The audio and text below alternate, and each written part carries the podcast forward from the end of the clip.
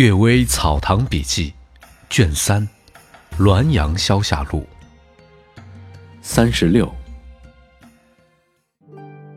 一样葫芦。戍城李某因饭早，常到临县去。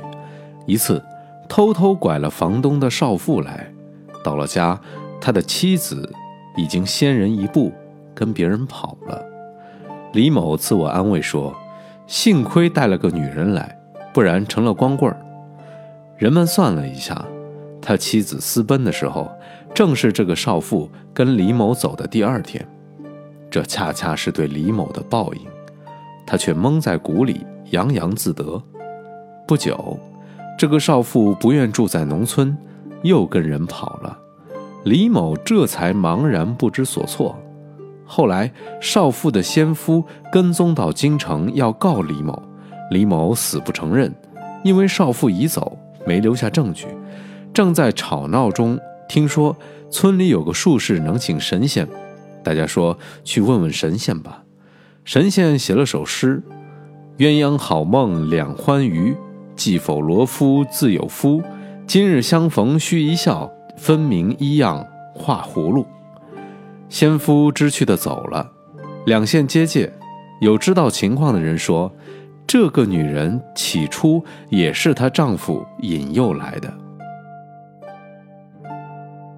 丽姐有一个姓满的老妇人，是我弟弟的乳母，她有一个女儿名叫丽姐，出嫁到进村民家为妻。一天，丽姐听说母亲有病。来不及等待丈夫同行，就匆匆赶来探望。当时已经入夜，残缺的月光微有光明，只见一个人在后面追得很急。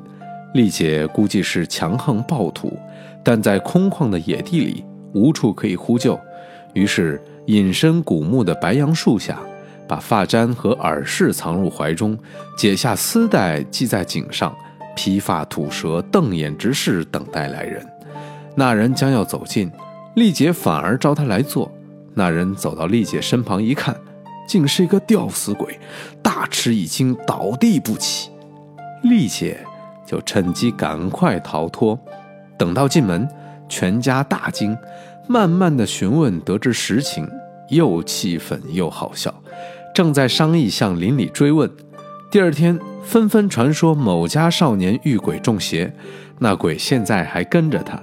已经发狂，胡言乱语。后来求医问药、画符驱鬼都没有效验，竟终身得了癫痫病。这或者由于恐怖之余，妖邪鬼魅趁机而击中了他，就不得而知了；或者一切幻象由心造作，那也不得而知了；或者明察的神诛杀恶人，暗中夺去了他的魂魄，这也不可知了。但都可以作为那些浮浪子弟的见解。会道扮鬼。总督唐执玉审查一件杀人案，已经定案。这天夜里，他独自点灯坐在屋里，忽然隐约听到哭泣声，好像渐渐临近窗户。他叫小毕出去看看。小毕出去，惊叫了一声，倒在地上。唐公掀开帘子。看见一个浑身是血的鬼跪在台阶上，唐公厉声呵斥他。鬼叩头道：“杀我的人是假，县官却误判是乙。这个仇报不了，死也不能瞑目。”唐知府说：“知道了。”鬼离去了。第二天，唐公亲自提审，证人们提供死者的衣服鞋物与昨夜所见相符，唐公更加相信了。竟按鬼所说的改判甲为凶手。原审案官百般辩解，坚持认为南山可以移动，但这个案子不能改。他的木友怀疑有别的原因，婉转地向唐公探寻，他才说出了见鬼之事。助手也拿不出什么主意来。一天晚上，木友来见唐公，问鬼从哪儿来的。唐知府说他自己来到台阶下面。助手问。鬼往哪儿去了？唐公说：“他颓然越墙而去。”助手说：“凡是鬼，都只有形影而没有肉躯，离去时应该是突然消失，而不应该越墙。随即便到鬼月墙处查看。虽然屋瓦没有碎裂，但因为刚刚下过雨，几处屋顶上都隐约有泥脚印，一直到外墙，泥脚印下去了。